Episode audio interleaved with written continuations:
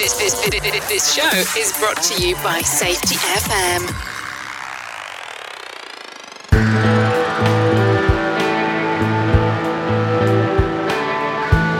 Hello! Howdy, everybody. Sam Goodman, the Hop Nerd, not bringing you an episode of the Hop Nerd podcast. Jumping in here real quick because I put out WTFRM, the first kind of part of that, and then I realized I jacked up like the editing piece of it and somehow cut off like the last little bit of that chapter. So I'm going to go ahead and just put that in right here instead of going back and deleting the episode. So this is here now. So this is part two of part one, I guess the the fix. So here I'm going to jump right in, right where I accidentally uh, screwed things up, and uh, finish it out. It'd just be like a couple minutes. So for those of you that were like WTF, not RM, WTF happened. Um, here we go. Let's do it. We attack with more, more, more safety things. More rules, more programs, more safety campaigns, more paperwork, and more focus on the meaningless, and more focus on fixing people. We draw an assumption about safety, one that says the bigger the dose, the better the result. We have formed this assumption and we live it. Now, our efforts have been well intentioned, but as long as we're starting with flawed assumptions and beliefs, we will never realize our goal of safety better. In fact, we will regularly find ourselves doing safety worse.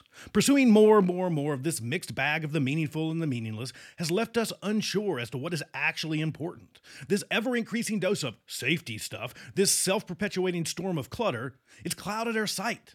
The things that actually work cannot be discovered because they've been hidden in a sea of the useless. Useless things that we have convinced ourselves to be useful. To complicate matters farther, as this flawed appro- approach continues to let us down, as it continues to generate more and more meaningless tasks and go dos, as we continue to kill and maim people at work at a remarkably consistent rate, we double down on doing the same old tired safety things, just harder and better. Our practice of safety insanity is showing. We have paid a price for our insanity.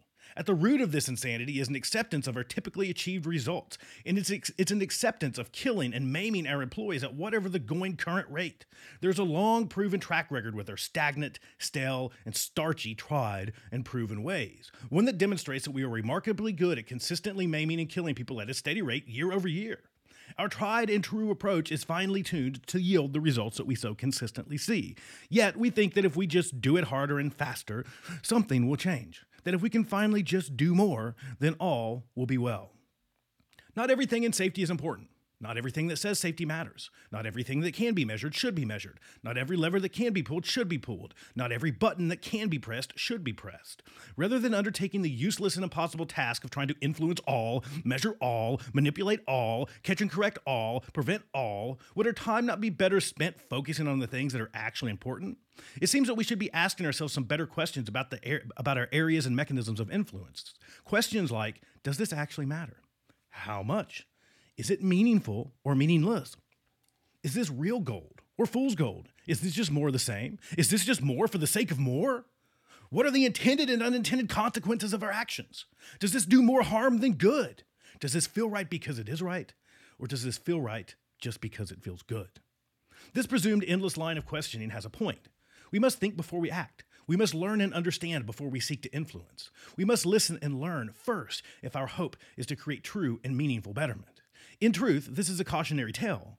It is a warning against fixing without learning, against doing the same things over and over and expecting different results, and a stark reminder that too much of anything is bad for us, even if it says safety. This is a call to give up the meaningless, to let go of those assumptions that drive us to believe that safety and sanity is the path forward, to seek out the things that actually matter, and to create an unwavering focus on the meaningful. Trying to focus on everything only leaves us with a focus on nothing. Attempting to make everything meaningful only serves to make the meaningful meaningful meaningless. And seeking to do more and more only for the sake of more leaves us with more useless junk. This is a plea to forego the pursuit of more in exchange for the pursuit of better.